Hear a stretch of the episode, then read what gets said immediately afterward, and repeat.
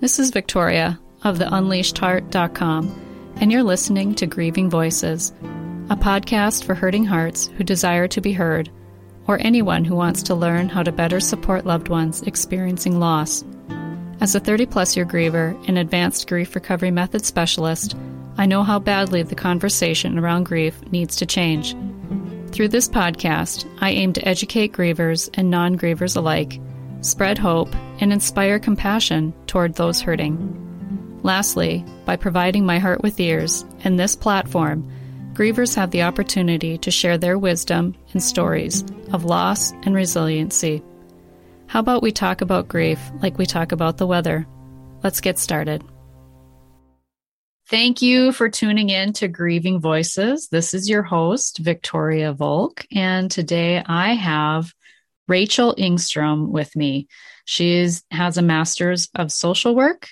She is a certified health education specialist and has written a groundbreaking memoir self help book on her experience as a young cancer wife, then widow. With the increasing number of young women and men becoming widows or widowers due to not only cancer and serious illnesses, but also now COVID 19, this resource is needed more than ever Rachel shares her journey in a raw and honest way while providing step by step resources to help you navigate your own journey. Never before has been, there been a combination of the personal grit of the healthcare journey, along with steps on how to navigate treatment, diagnosis, the ins and outs of hospital life, employment, finances, insurance, self care, grief and loss, and much more.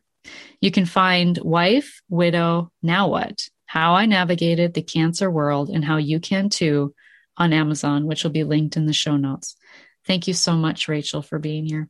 Thank you for having me. So let's talk about the birth of your book and really how this probably what started out as a passion project was which was your life unfolding mm-hmm. how where did your where does your story begin i am about to be 39 and I moved here. I'm in the Minneapolis St. Paul area. I moved here in 2000, so almost 21 years ago, to go to the University of Minnesota.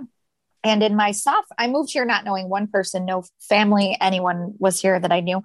And in my sophomore year, first semester, I went to a birthday party and a friend of mine, it was she was having a party for her boyfriend, and his friend from work came.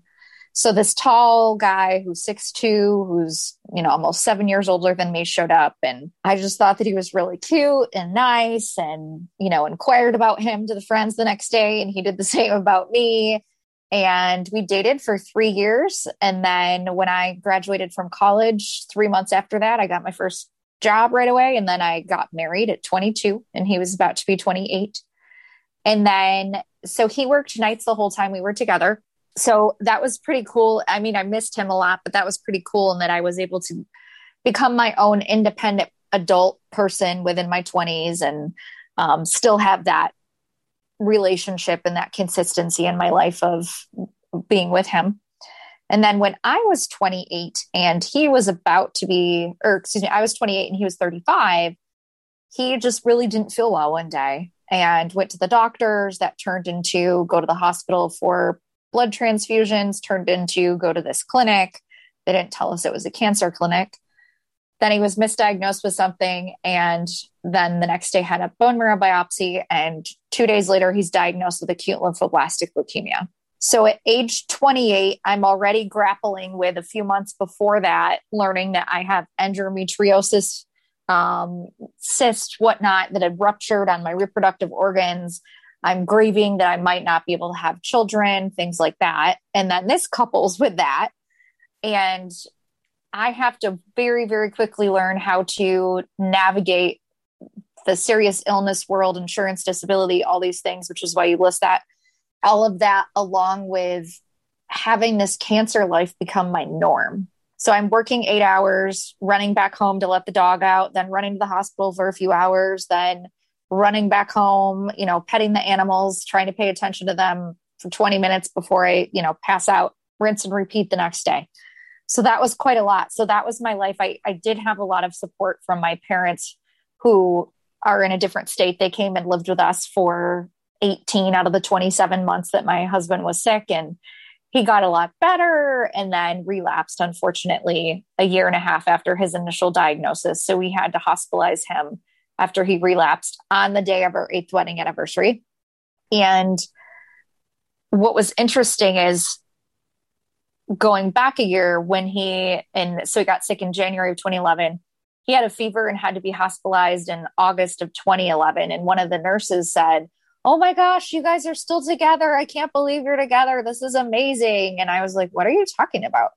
And she told me that during cancer and serious illnesses, that in her experience of 25 plus years, she'd seen 70% of more people come back that needed medical care that their significant others left them or the marriages didn't work out or things like that. And that just totally blew my mind because we had to we knew very quickly on that this is scary. You know of course we're hoping he's not going to die but that we're in this together. We can't afford to fight or you know disagree that much or those types of things because this is such a serious thing so in january of 2013 he had a bone marrow biopsy or excuse me he had a bone marrow transplant days after I had a surgery for endometriosis. And he had had a lot of chemo and radiation to prepare his body. When you have a bone marrow transplant, they have to wipe out your entire immune system, um, like you're a newborn baby, to take these stem cells from umbilical cords. That was his donor. Um, and just the chemo, the radiation, all those side effects ultimately ripped up and shredded his kidneys, his um, bladder, lungs, things like that. So he was in the ICU once, you know, was preparing for him to die miraculously within a two week turnaround. He was out of the ICU, out of the hospital, in a rehab, was learning to walk again, do all those kinds of things. And then he went for an appointment and things kind of went downhill. And then on April 17th, I was told um, I got a call early in the morning and he said, I can't breathe. I can't breathe. And he had been on um, regular like oxygen, but they needed to put him on high flow oxygen. He just, he wasn't breathing well through the night. And then they called me um, and said he needed to be intubated. And he got on the phone and we said, I love you to each other three times. And then when I got to the hospital, um, he was kind of freaking out and I asked them to give him a high dose of pain medicine so it would just knock him out. And then once he was comfortable, I was sitting in this chair and I had three doctors come and tell me I'm sorry. And they said, we'll decide within 48 hours, you know, when's the appropriate time basically to take him off life support. Um, and two days later, when we're going to do this, is my 31st birthday. And two days after that, so then they said, okay, we'll wait another 48 hours. But I just knew within that he was gone. It wasn't even him anymore. You know, he's just seeing him slip away. And what was amazing is what carried me through significantly was my my faith, my faith in God and all of those things, but I just had so much peace and so much grace within it. I was just very numb to all of it. And I believe that, you know, the biggest factor was my faith for feeling that way, but what I la- later learned later when I was trying to be in um, learn more and be in young widow groups and things like that.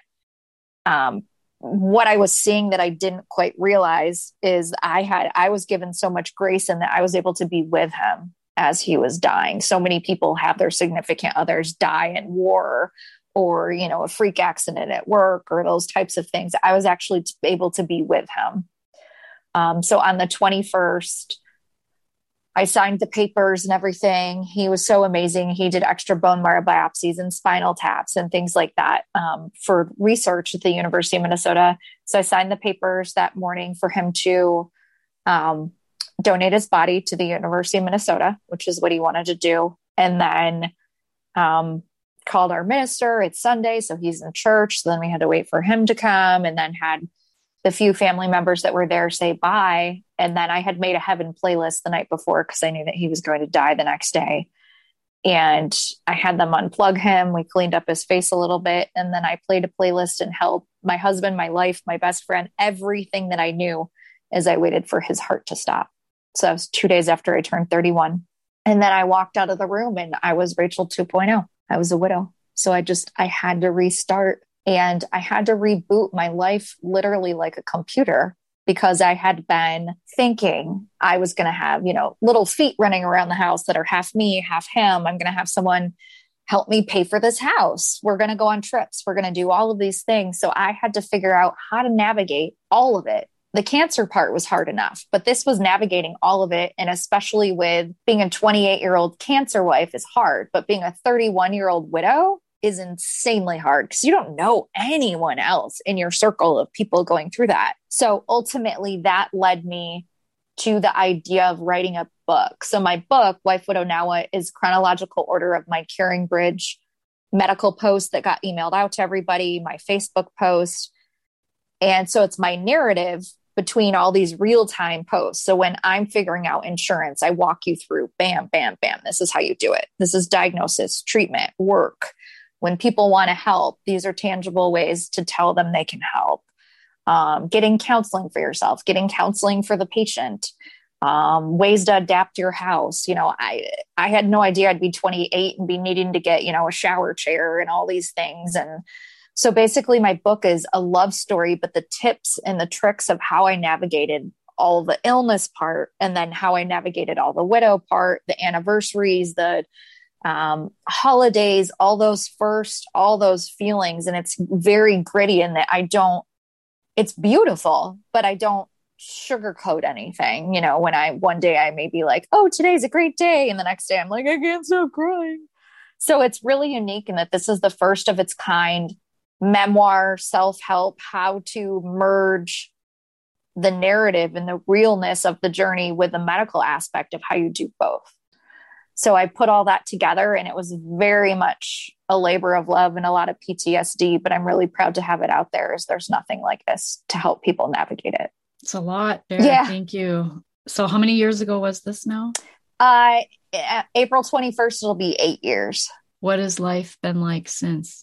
So, it was really hard. it was really hard at first, um, just for fun, just for kicks. I took classes to get a certification in grief counseling because I wanted to know about grief, the process, all of those things learning about you know ambiguous loss of suicide and you know all the different kinds of grief what people go through my bachelor's degree is in anthropology so just culturally it was fascinating because i was part of this culture i knew nothing about. It's like literally being dropped out of an airplane into a foreign country. You don't speak the language. You don't know anybody. You don't know where you are. You have to start over. It was it was really really difficult working three part-time jobs to try to pay for a house. Like i said i thought i'd have someone help me with.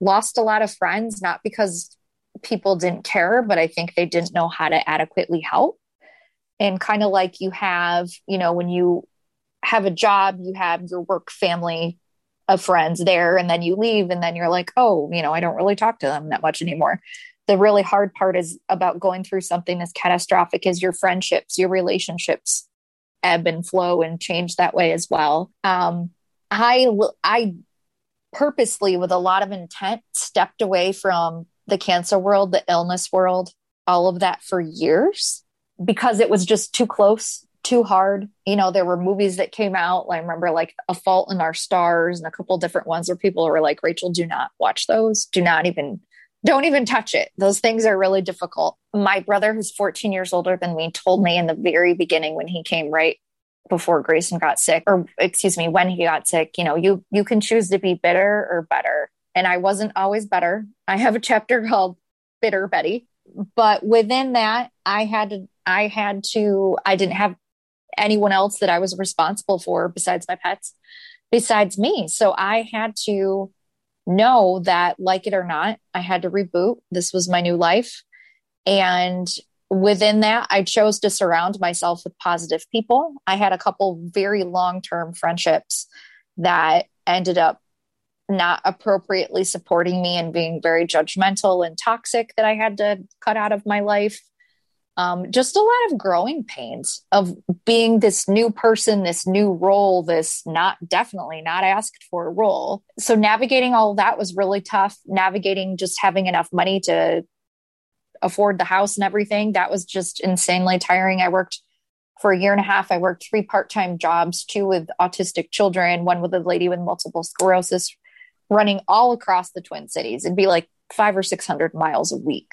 Navigating all of that, I forgot to say, six months after my husband died, I had had so much pain I could barely walk. So I had a hysterectomy. So then I gave up the ability to have kids, which was another huge loss. But then, you know, later on, victoriously, I'm in Target and walking past like the tampon aisle and just like so excited. you know, it's the little wins. But um, three months after he died, I actually um, went to Alaska for almost three weeks by myself, took a cruise, was always like, you know, I've seen the Titanic, tell me what you will. I will, you know, that they're safe these days. I will never go on one. But I also didn't think that I would be a widow at 31 either. So I gave myself space and time to see nature, all these places you can only get to by boat and plane, um, things like that. So it was a lot of a lot of trial and error over the years. I had met my husband when I was 19. So dating again in my 30s was insane. I got hurt. I got my heart broken. I was naive. I was stupid. I didn't make the smartest choices sometimes. But I was I was just believing the whole time that God had a plan and like footprints, I wasn't going to be dropped, you know, the second set of footprints in the sand. And um, that's ultimately what carried me through. And in also finding out surrounding myself not only with appropriate people but you know funny tv shows uplifting music things like that because there are a lot of really sad things out there. I didn't always excel at taking care of myself. So those were some learning points. You know when your spouse dies you don't want to sit around and eat salads. You want to eat cake. You want to eat pizza. You want to eat things that necessarily don't fill you up with endorphins. They make you more sluggish but you do what you need to do so in time, things got a lot better. And I don't really speak about love life or anything except in my book. That's my one disclaimer. You have to you have to read it because it's at the end of the book that's kind of my happy ending. But what's truly incredible to me is where I am in my life now. I'm I had besides it's hard to articulate this sometimes without feeling like offending people, but it's true. Like losing your parent, losing your sibling, losing your grandparent, those things are so hard. They're so hard. But the only thing I could equate with losing a spouse to would be how I can't imagine losing a child. But losing a spouse is definitely not planned, especially as young as, you know, I was 31, he was 37 so it's very, very tricky to find adequate support in those types of things because when people say, oh, my mom died or my my whoever died, I, I understand. You don't understand. You really don't understand. So it's a different kind of grief. It's more complicated. It's the person that was in your house every day. You know, even a year after he died, I would look at the door and expect him to walk through it. All those types of things. So, what's incredible to me is that I went from being the saddest of the sad, not able to get out of bed. You know, my reproductive organs are have been taken out of me. My my hope of being, you know, a mom and all these different things, and my husband's gone and whatnot. That I went from there to writing a book, despite how painful it was, writing a book and now speaking about the positive things I focused on, the positive things you can focus on. Um, it will be over by the time this is aired, but right now in the state of Minnesota, I am running for Woman of the Year, trying to raise $60,000 for blood cancer. Um, the Leukemia and Lymphoma Society did so much for me. I did two half marathons walking them. I'm not a runner. Two half marathons walking them. I did one the year after he was diagnosed and one the year after he died. So in 2012 and 2014. And within that, I found friends for life, people that backed me, people that supported me. And if I can get $50,000, I can get a grant in his name. And, you know, I'm just, I'm pumped to help people because as great as advancements are, every three minutes someone's diagnosed with blood cancer. Every nine minutes someone dies from blood cancer. One in five people are going to get cancer in their lifetime. 80 it's the number one childhood blood cancers typically acute lymphoblastic leukemia which is the type of leukemia my husband had which usually children get or elderly people get. 80% of childhood cancer survivors of this have catastrophic like chronic health conditions whether it be So my husband, a year after he was diagnosed, he's 36, looks great, you know, full head of hair, he's super healthy. Um, you know, no one knows he has cancer if you saw him. The steroids that he took for the first part of his treatment had rotted his hips to the point where there was a crack and it was the hip bone was falling out of the socket. So I have another friend that his son, or excuse me, his that I met while my husband was actively dying this person I met because he was he was so nice. It was a friend through a friend, and he gave me money to stay in the hotel across the street because his wife had died five months before that when his twins were three, and then three years ago when the twins were nine. Um, one of them got diagnosed with a kind of blood cancer. So this little he's lost his wife. Now one of his two sons has cancer, and he's getting the little boy got really really sick. His name's jake. He's an insane warrior. Now he's fine. His treatments are done but he's had to wear leg braces because his legs are just his bones are you know so there's so much that's amazing. Like the leukemia and lymphoma society has cutting edge research which actually informs other forms of cancer. Their treatments and things are helping all forms of cancer. So it's not just blood cancer i'm trying to get funds for but these side effects are awful. We can acutely treat them when they're happening and get you into remission, but these side effects are not quite there.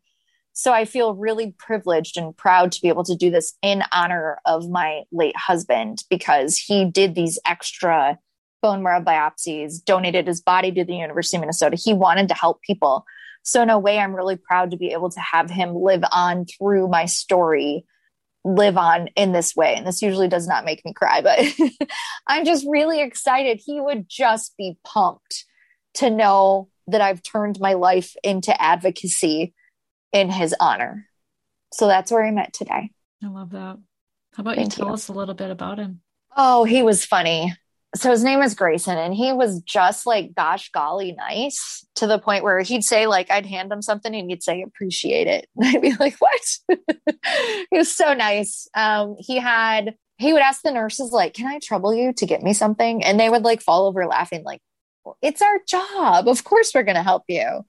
He loved New Order and the Pet Shop Boys and techno music and going with his best friend Owen for craft beers and discovering breweries and different things. And um, from his best friend that I spent a lot of time with after that I was friends with anyway, but spent a lot of time with after Grayson's death. He's like, he would just, uh, and he rolled his eyes when he told me, he's like, he would just talk about you all the time. It was just all the time. And, you know, we really were the best of friends. And we had what I call a space age marriage where we, rarely ever fought. Granted, we didn't really see each other Monday through Friday because he was working.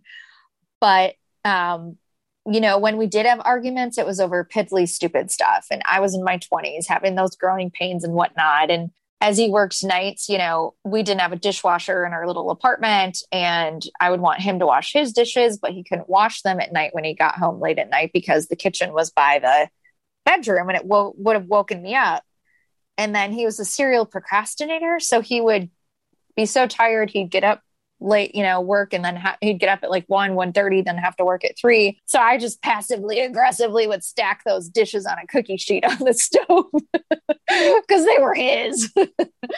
But um he was just a joy. He was a lot of fun. Everybody loved him the nurses told me they fought over him, you know, who that they had everybody's index cards of patients in the room, who had who, and they would fight over who got to take care of him. And, um, you know, I would bring blankets and a lamp and, you know, different things to make the hospital room like a little home. And they would say, oh, the lovebirds are in their apartment and, you know, things like that. So we just made the most of it. And despite him being sick, we actually were given the gift of time, you know, that we hadn't had our entire time together Monday through Sunday, being able to spend time together. And we'd have sleepovers, and I'd be on my little hospital cot on the floor, and he's, you know, two feet above me, and we're holding hands, you know, watching movies and stuff like that. But he was just a really good guy. And I know that, you know, with from, from what I've learned, you know, different marriages, different things, different relationships, you don't always get to have that nice story and closure where there's a death you know you're left with you know what was or i wish i would have said or i wish i you know I did have woulda, coulda, shouldas, but not in big ways. Not in big ways. You know, I, I felt guilty for a couple years because while he was sick, he would always want me to come snuggle with him on the couch, and I'd be across the room on the other couch, just insanely tired, exhausted on the couch, and not wanting to move. He'd be like, "Come snuggle," and I'm like, "Well, that's the last thing I want to do. I'm so tired." So I feel bad because I'm like, he wanted that. I could have done that, but besides that, I really don't have any regrets. And you know, I asked him a couple days before he died. He was awake for a couple minutes, just his eyes were barely open, but you know I knew it and we had a healthcare directive and everything, but do you trust me? Do you understand what's going on? Do you understand what's going to have to happen? And, you know, he shook his head, yes. And ultimately, I was just prematurely, obviously, in my head, I know that I'm, you know, devastated. My world's been thrown a grenade. But while I was, while my mom and I are waiting in the snow for my dad to pick us up after I've left the body of my husband upstairs at the hospital, I just have these immense feelings of, relief because he's not in this diabolical pain. He's not going through horrific things anymore. That wasn't really him anymore anyway. You know, it was just what was the it was unfortunately like, you know, you change sounds like a really awful example, but you know, you when you get new carpet in your house and you can go look at samples and there are those remnants, you know, he was remnants of who he was. That's what was left the last few days. He had given it his all. He had fought so hard. I had confirmed with the doctors many times, especially the day he died, you know, there's really nothing else they can do. And within that, I had the peace of knowing in the grand scheme of things, it didn't make sense why he had to die. But biologically, his body just gave out. And, you know, God love him. He did the he did the most that he could, and the love that I had for him and that he had for me ultimately helped set me on the path of who I am today. Was hospice care never talked about? No, because he was um so it wasn't a necessary thing to have because he was in the hospital. So he left our house on January 21st. He died on April 21st. So it, it literally 90 days because it took 60 days for his um, stem cell transplant to take for the bone marrow transplant and things like that, he was like in the cancer ward. So he had that high level of oncology um, care specific for what he was going through.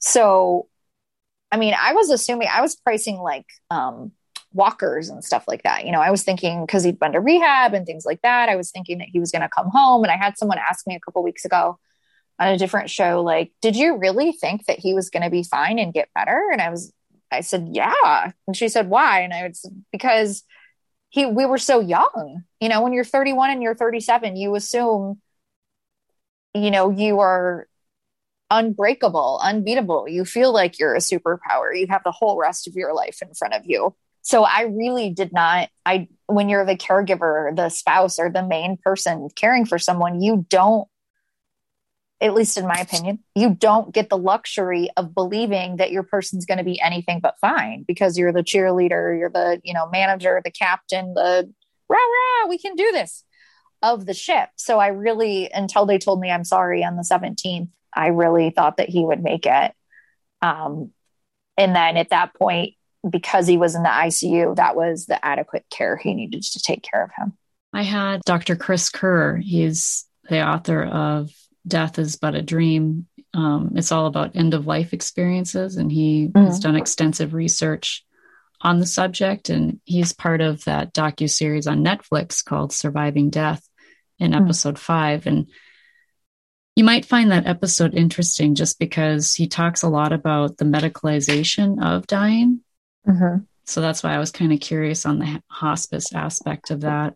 Sure. Um, so, what what are some of the things that I know you kind of spoke to like the some friendships fell away, which naturally often happens with grief. But what are some of the things that were helpful to you that people shared with you or said? And some of the hurtful things too. Oh yes. Well, the I I know how you feel is really hard.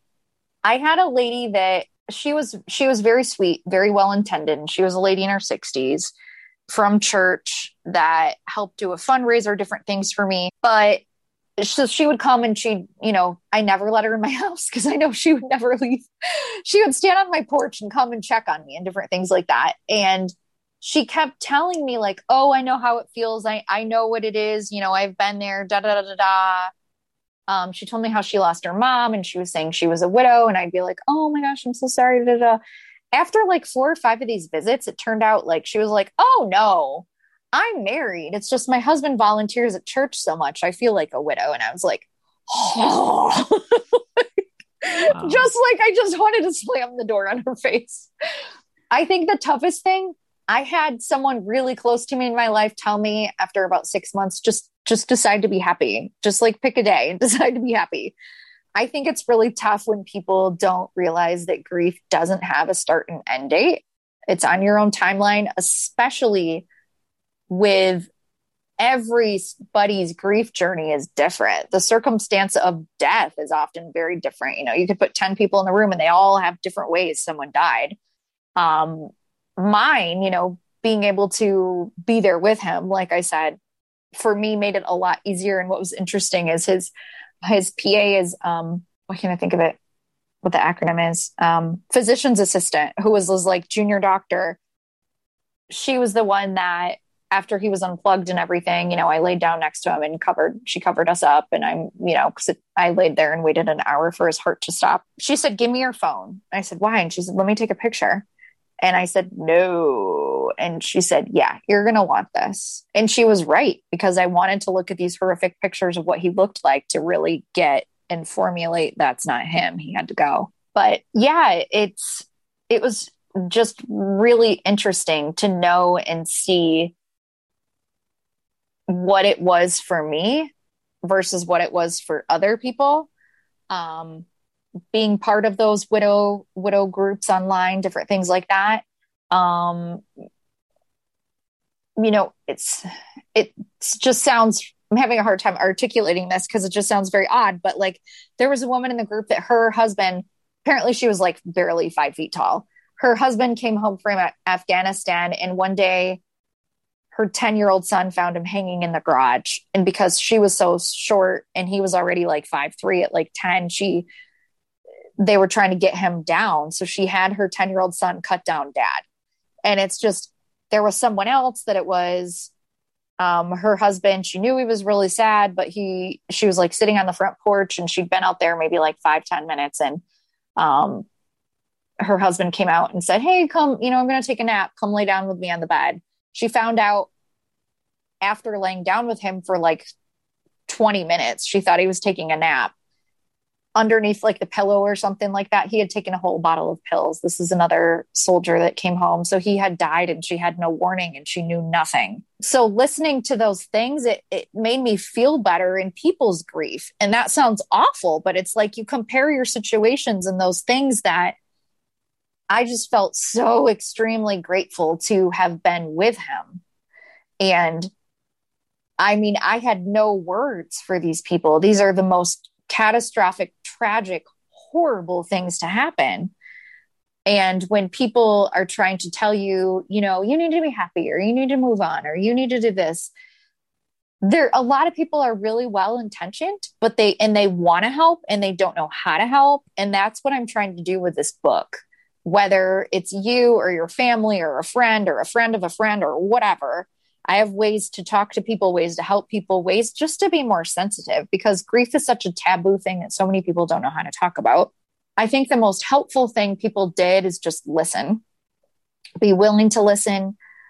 A few weeks after he died, I created a healing blog, which was this like maybe one third of the people that I had on Facebook, where I would just kind of bleed on paper and write how I was feeling and be open and honest. And I have all these posts as well in the book as they're happening in real time. Um, for me, it was just really helpful to feel like I was getting it out, getting it out to the world. I wasn't holding on to it. And just having people respond, you know, I'm here anytime, or, you know, those types of things. I initially thought of calling this book a few years ago and I thought of it how social media saved my life because it really is. I mean, even, you know, pre COVID, we're all very isolated. We're all very stuck to our phones and all of these different things. But if you can feel that support, those types of things, that was really helpful. And it was really, and I write about this as well, it was really hard for me to ask for help. You have a lot of pride um, in you know it's really tough but you're the you're the spouse you're the t- you're the caretaker you're the team captain when your person's ill and you're taking care of it and you are glad to be giving updates and asking for help because you know you can only do so much later when it's you I felt like a hamster that had lost my wheel, but I was still running because I was so used to taking care of him and needed to know all these different things. So when it came to taking care of myself, it was a lot harder to ask for help. And I ended up posting in this blog a few times like, will someone text me or call me or you know, someone came and took me for a walk. Yes, like a dog. Like she was like, I left my dog inside and she was like, Rachel, let's go for a walk. You know, put on your shoes. Come on. So I think the biggest thing I had to learn the hard way is just asking for help and knowing that it's okay not to be able to do it all yourself. Um, that's the thing about being a caregiver is you a lot of people shelve their needs. I say I think I was about 50 50. I would go to a concert every now and then, or a friend would come for a cup of coffee to the hospital or whatever. But it's really tough to realize this is me now. Nobody else is going to be able to do it you know, you got to suck it up. You have to do it. And within doing that, ask for help.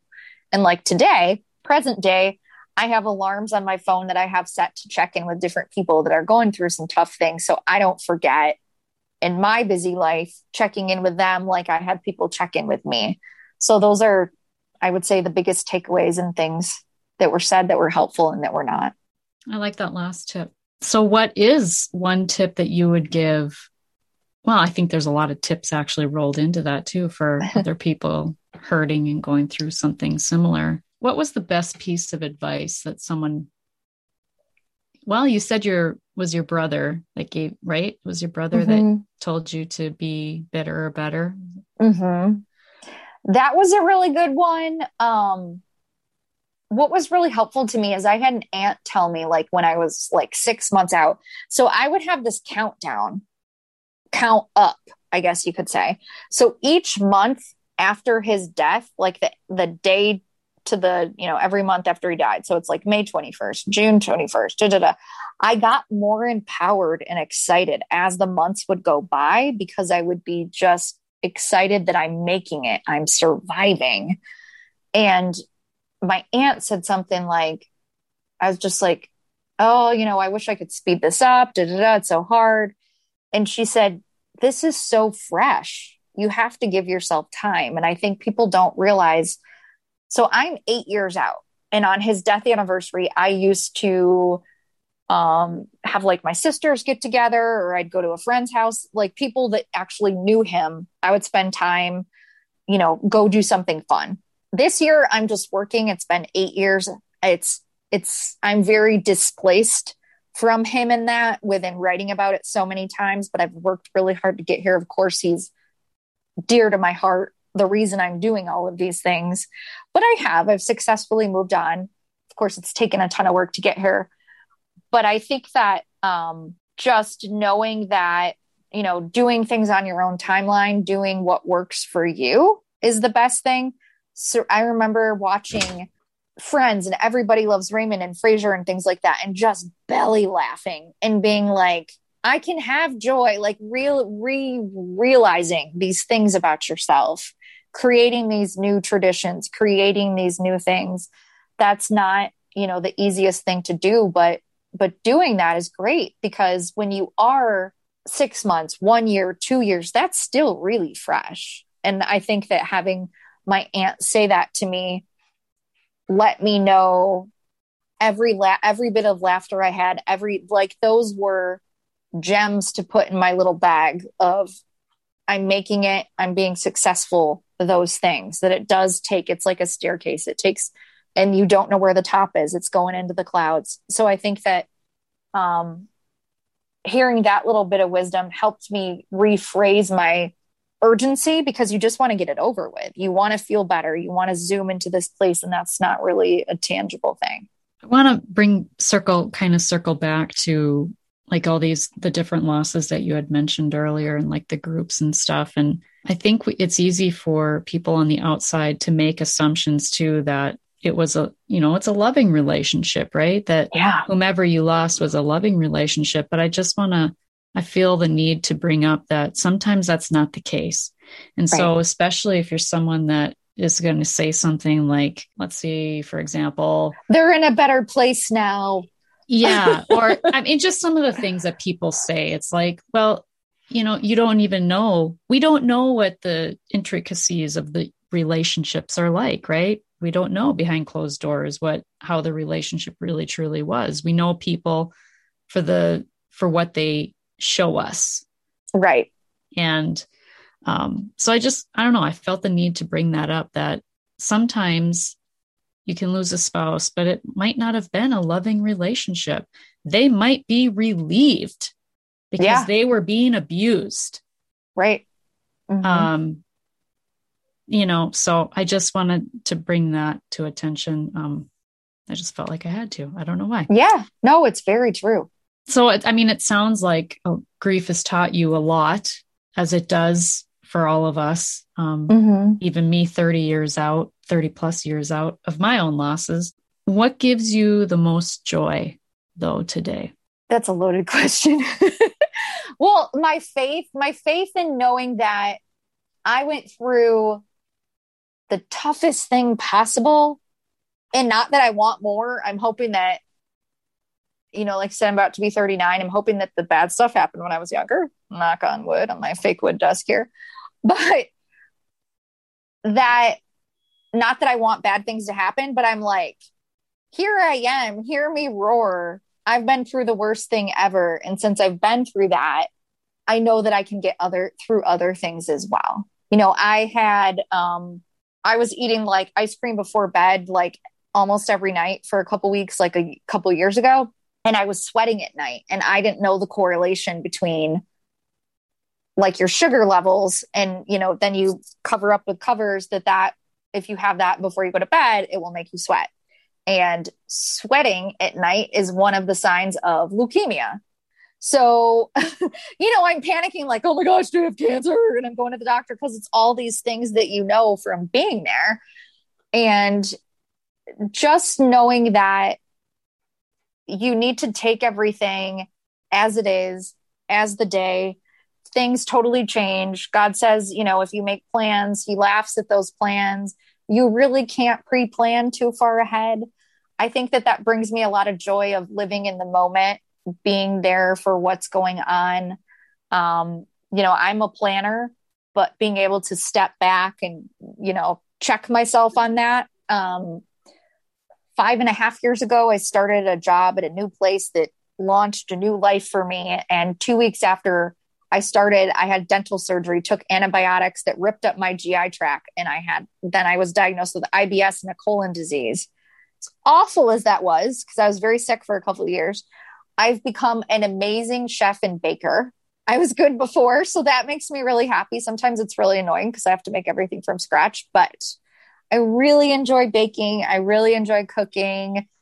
Um, here in Minnesota, it was 80 the other day. It's been raining, but you know, I'm trying to get out and hike and do those things. And physically, I can't do as much as I could with the digestive things. And I still have endometriosis because I still kept one ovary. But you know, getting out, being outside, walking my dog, the same dog that she's 10, she just turned 10, that's been with me. I talk about in my book since we got her as a rescued puppy at four months old. My, when my um, husband was first sick, all these little regular normal parts of life just make me really happy.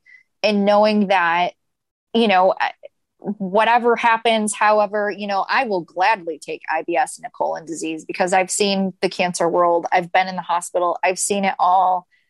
Being able to, I feel like I just have this wealth of knowledge and experience of I've seen the worst. I've had the worst thing happen and knowing that whatever may come is uh, much as I hate the cliche, like it could be worse. It really could. And what brings me joy is to know that the experience that I have can truly connect me with people. Um, to tell them, I am so sorry. It doesn't make it easier. It doesn't make it prettier. It doesn't make it more fair what you're going through that's so tough and i i really i've been there and you know, within this book, I just want to get it into millions of hands because when you're in it, you really do feel alone. You really do feel isolated.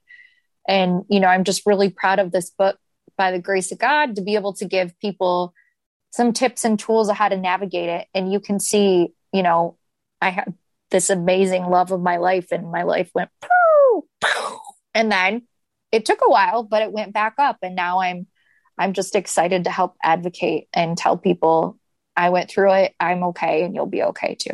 Is that what you would like to scream to the world? Yes. that is what um, that's you know really the premise of my podcast and why mm-hmm. I wanted to start it too is that the education piece that mm-hmm. you know bring this topic to the forefront and talk about grief like we talk about the weather make it just an open conversation that we feel we can have with each other and without criticism and analysis and judgment and and that there's hope. And that's why stories you know like yours and other guests that i have on my podcast that's the whole point is to show that there is hope. And um, is there anything else you would like to share I don't think so. I feel like I put a lot. there's a lot on the table for people to think about. there's a lot on your buffet.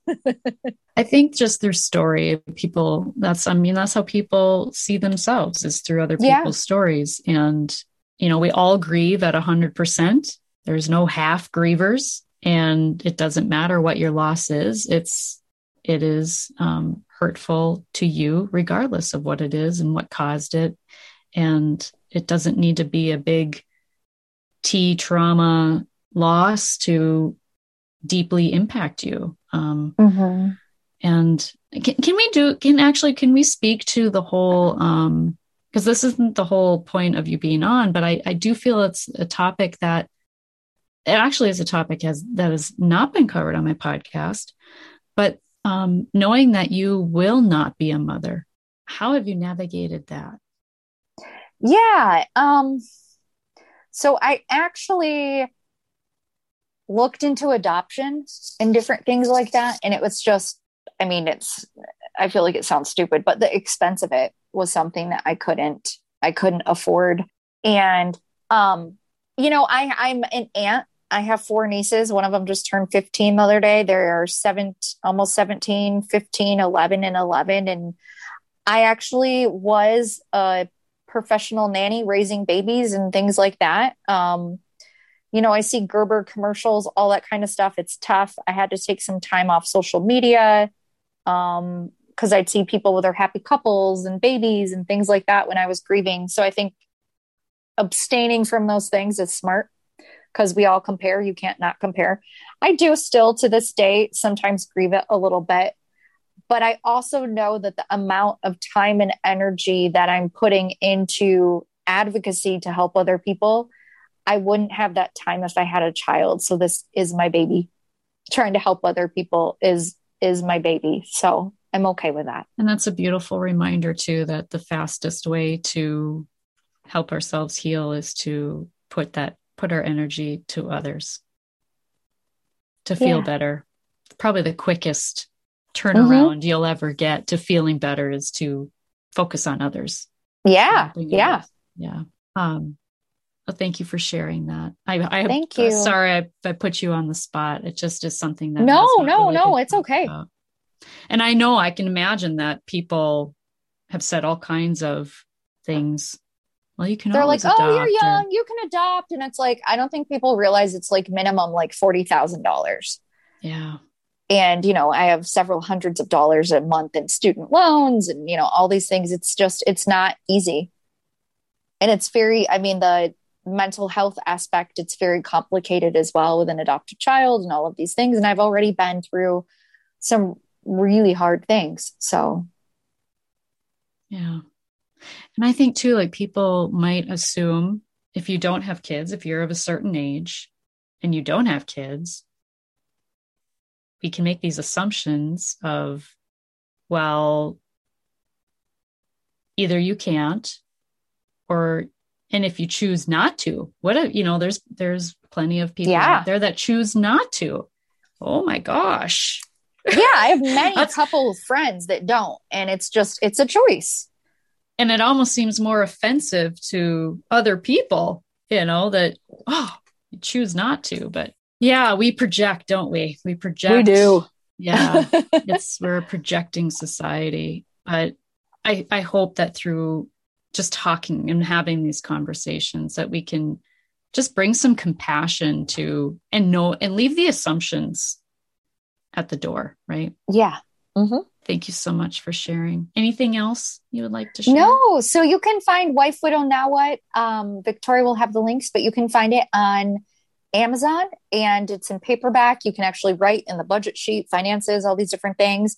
Or if you get the ebook version, you can actually click on the hyperlinks and they will take you to all the different websites to navigate what you need to. And then you can find me, Wife Widow, well, Rachel, but Wife Widow Now on Facebook and Instagram. And you can ask me questions, anything you want. I'm open.